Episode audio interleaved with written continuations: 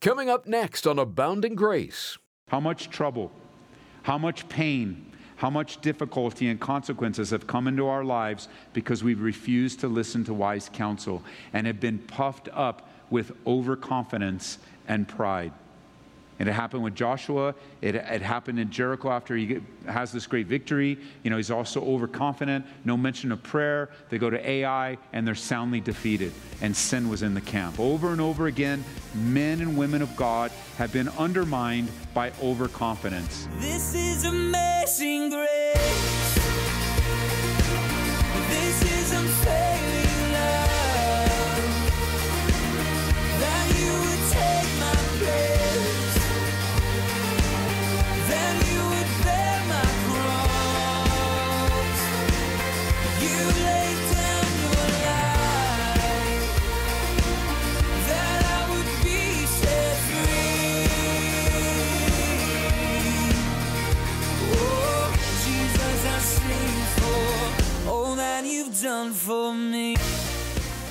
Faced with decisions every day, and you can try to go it alone, but there's a much better way to go, and that is to speak and listen to the godly advice of others.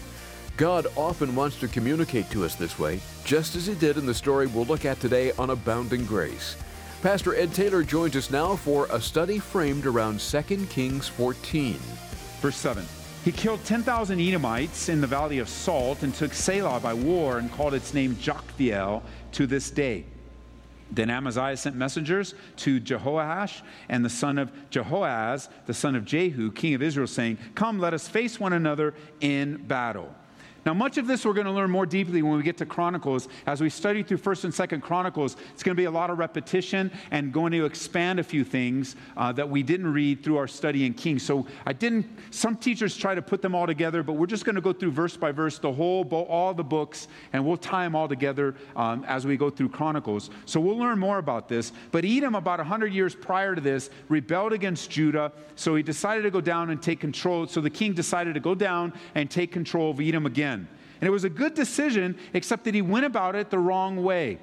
The, the way that he went is he took a census and he was encouraged to find 300,000 men. But instead of trusting God, you learn all this in Second Chronicles, instead of trusting God and his men, he hired 100,000 mercenaries from Israel to increase his power. And on his way down, God sent a prophet to warn him. And I'll read it to you in Second Chronicles 25. A man of God came to him saying, O king, do not let the army of Israel go with you, for the Lord is not with Israel, not with any of the children of Ephraim. But if you go, be gone. Be strong in battle. Even so, God will make you fall before the enemy, for God has power to help and to overthrow. So he basically says what he says to us often Hey, don't do it. Don't do it. But if you do, you're going to fail. Don't do it. But if you try to, if you, I hope you're strong. He's not really encouraging him. He's like, if you decide to obey, I hope you're strong. But I'll tell you what, God has the power to get victory, and He has the power to overthrow. The battle belongs to the Lord. So don't do it. So Amaziah told the mercenaries to go back home. And he went on to battle Edom and was successful and victorious. But, and there's always a but in disobedience, while he was gone, the mercenaries from Israel destroyed the cities of Judah and killed 3,000 people. And so Amaziah challenges Jehoash to a battle. And that's what you see in these couple verses. It's elaborated over in Chronicles. And here's the thing one of the recurring sins in the life of Israel is their sin of forming alliances with ungodly instead of exercising faith and trusting God. What we would refer to that today is what the New Testament calls don't be unequally yoked with unbelievers. And you can jot it down. We've studied it in depth, 2 Corinthians chapter 6. This was one of their sins. Uh, you know, Solomon married heathen wives, Ahab married Jezebel, Jehoshaphat will ally with Ahab, and on and on the list goes. And at this time, it cost him 3,000 lives. And it's an admonition from the Bible to not yoke together with unbelievers. You can study that in the studies that we have online uh, because we've gone far in depth in that. Verse 9. And Jehoash, the king of Israel, sent to Amaziah, king of Judah, saying, The thistle that was in Lebanon sent to the cedar that was in Lebanon, saying, Give your daughter to my son as wife. And a wild beast that was in Lebanon passed by and trampled the thistle. So you have indeed defeated Edom, and your heart has lifted you up. Glory in your success and stay at home, for why should you meddle in trouble so that you may fall, you and Judah with you? So he sends us this little parable about the thistle and the cedar. And he's just basically saying, look, why don't you just be content with your victory? Don't be all prideful. Just be content with your victory and leave us alone. And that's good advice. It's always, this, the advice that he gives is good. And you know, you never know where the truth's going to come from. You never know where it's going to come from. You, you, you've got to be tuning your ears to the Holy Spirit of God because it could be come from an enemy king.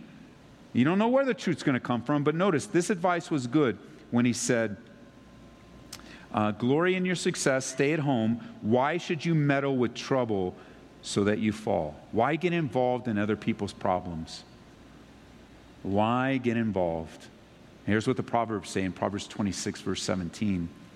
Like one who seizes a dog by the ears is a passerby who meddles in a quarrel not his own. That's the NIV. Just don't grab the pit bull's ears. It won't end very well. Just don't do it. And yet we find ourselves, and we find this situation happening so many times, meddling in other people's affairs. And it's just a warning, even from the book of Kings, verse 11. And Amaziah would not heed. Therefore, Jehoash, the king of Israel, went out, and he and Amaziah, the king of Judah, faced one another at Beth Shemesh, which belongs to Judah. And Judah was defeated by Israel, and every man fled to his tent. Then Jehoash, the king of Israel, captured Amaziah, king of Judah, the son of Jehoash, the son of Ahaziah, at Beth Shemesh and he went to Jerusalem and broke down the wall of Jerusalem and the gate of Ephraim to the corner gate, 400 cubits. And he took all the gold and silver and all the articles that were found in the house of the Lord and in the treasury of the king's house and the hostages and returned to Samaria. Aren't those famous last words? Refuse to listen. How much trouble, how much pain, how much difficulty and consequences have come into our lives because we've refused to listen to wise counsel and have been puffed up with overconfidence and pride. And it happened with Joshua. It, it happened in Jericho after he has this great victory. You know, he's also overconfident. No mention of prayer. They go to Ai and they're soundly defeated. And sin was in the camp. Over and over again, men and women of God have been, get, been undermined by overconfidence. I have certainly experienced this in my personal life where pride has overtaken my mind. And I'm overconfident, perhaps over a victory or over some tremendous open doors that God has allowed me to be a part of, and forget, so easily forget, that everything that I am and everything that I am privileged to be a part of is all from the Lord. It's not even 1% Ed Taylor, not even 2%. It's all God. And it's the true for you. Like you guys are sitting there, man, we have a messed up pastor. Oh, okay, maybe you do. But I wonder how messed up you are. If I said, hey, come on, anybody been overconfident? And the lights are going to swing in here because of the air from your hands. So everybody's up. Yeah, I was overconfident and I got this and, and I, was, I was humbled. And, and isn't it true that God, He values humility, that God is actually attracted to weakness. Man is not attracted to weakness. Man is attracted to strength and notoriety. Man is impressed by numbers. Man is impressed by things that doesn't, don't impress God. You know, uh, when I'm speaking to pastors, whether they're speaking to one person or they're speaking to a thousand people, God is not impressed by that. Men might be impressed by that. God's not impressed by that. God's impressed by weakness, whereby maybe a brother might stand up in front of a thousand people and be very nervous. Oh, I'm so nervous, there's so many new people. But when there's one person, oh, slam dunker. Slam dunk. Well, why aren't you nervous in front of one person? It's not the people that are in front of you, it's the Word of God that's a fire in your bones. It's the God of holiness and righteousness that you're standing before when you teach. You should be nervous just standing in the pulpit. Not a weird nervousness, but the holiness of God and the fear of God that when you're handling the Word of God, you don't want to mess it up. There's 100,000 people in front of you or one, it doesn't matter. If nobody shows up and it's a zero turnout, you still stand there with great fear and preach the Bible study to yourself. You prepared it, teach it to yourself. See, God's using all these things in our lives. You get a promotion at work and you're just like, oh, I feel so much, I feel so much better. I feel so much better because I've been rewarded for my service. But, but, but we have to remember there was a time when you were looking for work and God was humbling you. And He was bringing you to a place of surrender. And you were crying out for work. You were crying out for God to meet you. And, and no matter where we're at in life, God is, he's, He values humility and He's attracted to weakness. And may we find ourselves in places where we're attractive to the Lord. So don't let that be, you know, your testimony uh, that, that you refuse to listen. Listen to sound counsel. Listen to godly counsel. Listen to godly advice. Listen to godly warnings. Heed them. Notice in verse 15. Now, the rest of the acts of Jehoash, in which he did his might and how he fought with Amaziah, the king of Judah, aren't they written in the book of Chronicles, the kings of Israel? So Jehoash rested with his fathers and was buried in Samaria with the kings of Israel, and Jeroboam, his son, reigned in his place. This is, by the way, if you're taking notes, you can just nod. This is Jeroboam the second, uh, not the Jeroboam we met earlier. Amaziah, verse 17, the son of Joash, king of Judah, lived 15 years after the death of Jehoash, and the son of Jehoahaz, king of Israel. And the rest of the acts of Amaziah, are they not written in the book of Chronicles in the kings of Judah? And they made a conspiracy against him in Jerusalem, and he fled to Lachish, and they sent after him to Lachish and killed him there. And they brought him on horses. He was buried in Jerusalem with his fathers in the city of David. And all the people of Judah took Ahazariah, who was 16 years old, and made him king instead of his father Amaziah. And he built Eloth and restored it to, the, to Judah after the king rested with his fathers verse 23. In the 15th year of Amaziah, the son of Joash, king of Judah, Jeroboam, the son of Joash, king of Israel, became king in Samaria and reigned 41 years. And he did evil in the sight of the Lord and did not depart from all the sins of Jeroboam, the son of Nebat, who had made Israel sin. He restored the territory of Israel from the entrance of Hamath to the sea of Arabah, according to the word of the Lord God of Israel and he had spoken through his servant Jonah, the son of Amittai, the prophet, who was in Gath Hepher. Verse 26 For the Lord saw that the affliction of Israel was very bitter, and whether bond or free, there was no helper for Israel. And the Lord did not say that he would blot out the name of Israel from under heaven, but he saved them by the hand of Jeroboam the son of Joash.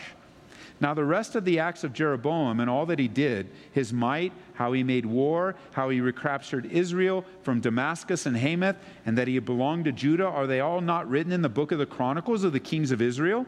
So Jeroboam rested with his fathers, the kings of Israel. Then Zechariah, his son, reigned in his place. So the attention at the end here has been brought back to the north, to Jeroboam II, who also does evil in the sight of the Lord. Yet, even in his evil, nothing was wasted by God. During his reign, God raised up four powerful prophets during this time Jonah, Hosea, Joel, and Micah. But he didn't listen to them. And so, even though it's a difficult leadership, God is still raising up men to speak the truth. And you'll notice in verse 27, really in verse 26, that the grace of God is saturating the entirety of Scripture. That even though Israel has sinned, even though they've rebelled, even though they've followed some of the kings, even though they have a wicked king, that the Lord sees the affliction was very bitter. Either if they were bond or free, there was no helper. And the Lord didn't say that He would blot out the name of Israel from under heaven, but He saved them by the hand of Jeroboam, the son of Joash. Like the grace of God is everywhere, it's all throughout the scriptures. We should have one of those one of those markers or one of those stamps where it's watermarked on every page the grace of God. The grace of God. Like He notices when you're going through difficulty. He notices when your home is upside down. He notices when your marriage is struggling. He notices the difficulties in your singleness. He notices when your dad goes off the rails. He notices when your mom is sad. He notices. It says, The Lord saw their affliction. He saw that they were very bitter, it was very tasteless. It was the kind of pain that you spit out. It was, it was hard and it was difficult. And nothing that you and I go through is hidden from God. He sees you. He also sees that you have no help. Or at least in your case, perhaps you, you feel like you have no help. You feel like it's a helpless situation. When you feel helpless, then it immediately goes to hopeless. And it's mixed, intertwined with discouragement and depression and despair. And you just get in this vicious cycle. And I want you to know that the Lord sees. Whether you need that today or you need that next week or you need that in a month from now, should the Lord not return, the Lord sees. And He knows it's very bitter for you. And He knows that there's no helper, that the things that you've leaned upon, the attempts that you've tried. He, he sees and he knows. And like with the children of Israel, he didn't say he would blot your name out. By faith in Jesus Christ, you are secure in the Father's arms.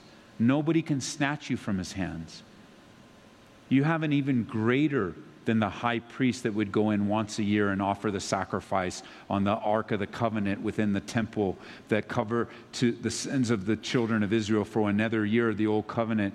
You have a great high priest who offered himself as the very mercy seat and shed his own blood, not to cover sins, not to kafar, but to remove your sins. You, your sins have been removed.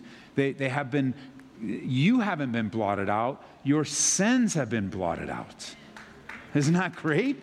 To me, it's wonderful. You haven't been blotted out. God knows and He sees, and, and He's going to show up in your life at just the right time that will accomplish His will and His purposes and His desire. And even though we may not see the anguish in your life, we may not live with it, we may not experience it with you. You mark these words, for the Lord sees your affliction. He sees it. He knows it. Isn't that what we learned? How, I love how the Bible just intertwines together with no plan or purpose on our part. But we just finished studying in our weekend services. Go ahead and turn over there because we didn't turn anywhere today, uh, which is the case sometimes. But notice Hebrews chapter 4. We just looked at this. We just allowed it to saturate our hearts. Notice, and we'll get to the next section this coming weekend. So it's just so glorious. We just looked at Hebrews 4, verse 13, that there's no creature hidden from his sight, but all things are naked and open to the eyes to whom we must give account. And we're always emphasizing, you know, the emphasis of you can't hide sin and nothing's hidden. And that's true. But I want you to know it's also positive. Nothing's hidden from God in your life. There isn't anything hidden. Whether you choose to try to hide things like Achan or just the pain in your life, just the agony in your life, just the grief in your life, just the affliction, even the bitter taste in your life, and the worry and the fear, and nothing is hidden from God. Not only that, seeing then, verse 14, that we have a great high priest who's passed through the heavens, Jesus, the Son of God let us hold fast our confession because we don't have a high priest who cannot sympathize with our weaknesses, but was in all points tempted as we are, but without sin. Therefore, let us come boldly to the throne of grace. Why? That we might obtain mercy and find grace to help in time of need. And isn't that when you rush the gates of heaven, your time of need? It is for me. Uh, I come to God uh, in prayer very often. I did on the way in, you know, coming up Hampden today as I was driving in. Um, but it wasn't in a desperation. I wasn't super desperate. But when you know it, by the end of the day, God allowed some circumstances in my life to make me a little more desperate. This morning coming in, it was, uh, you know, lollipops and jelly bellies. By the time you get to tonight, it was Brussels sprouts and dirt. Why? Because God is jealous over you and me. And He wants us to draw near to Him. And there's something valuable in weakness and desperation where we humble ourselves before the mighty hand of God. There's a wonderful thing about God. Let me read to you, let me quote to you Pastor Chuck Smith. The wonderful thing about God is He's slow to forsake His people. He saw them in their pitiful condition, even though the pitiful condition was brought about by their own sin, their own rebellion against God. Yet, God seeing them in this pitiful state, Pastor Chuck likes the word pitiful, no one would stand with them. They had no allies. Everybody was against them, which touched the heart of God. And because everybody was against them, God was for them. And God helped them. And He reached out His hand to help them.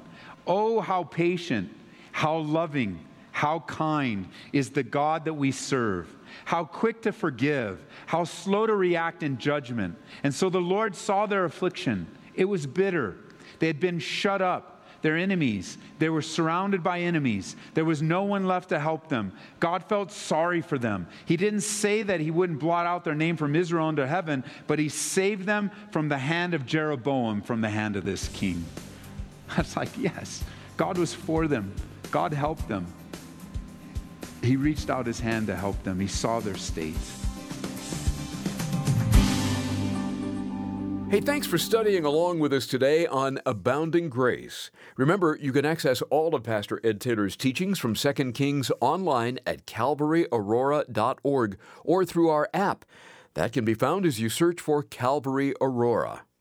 Pastor Ed, in today's lesson, you stressed the importance of listening to and heeding the godly advice and warnings of others. What have you observed through the years as people have done so, and also when they have failed to do this? Well, Larry, it's a mixed bag, isn't it? Uh, sometimes you see people take godly advice and are richly rewarded by listening to the wisdom of God.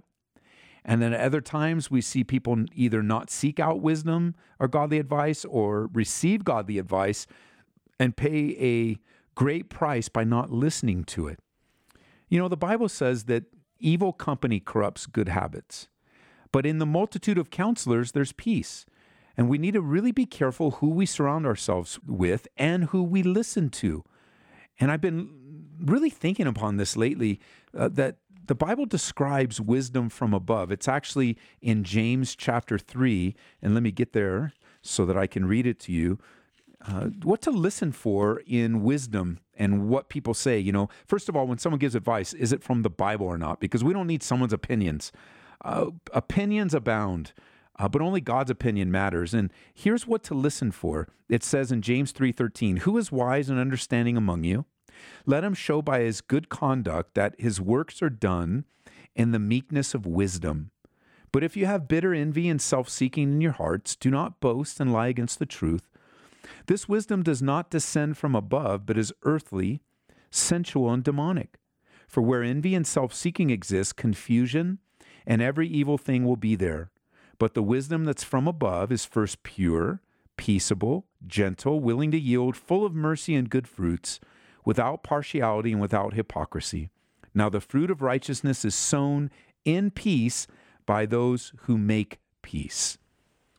And so it's important to have a discerning, careful ear and listen for the wisdom that comes from the Lord through his word from godly friends.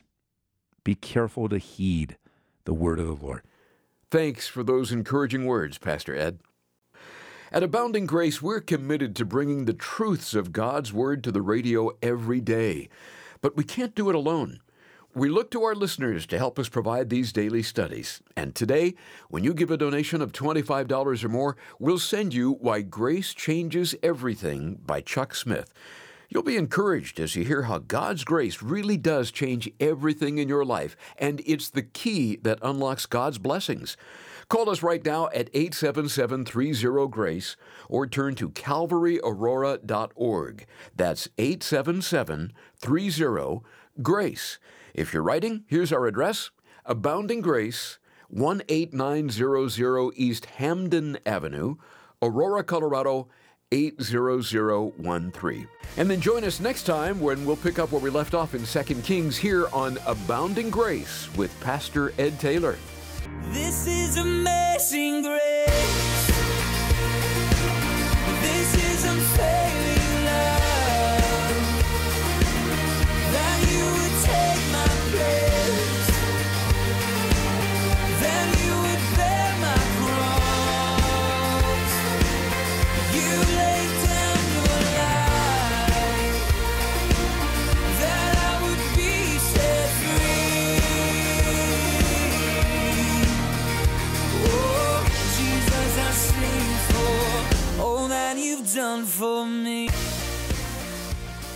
Abounding Grace with Pastor Ed Taylor is brought to you by Calvary Church, Colorado.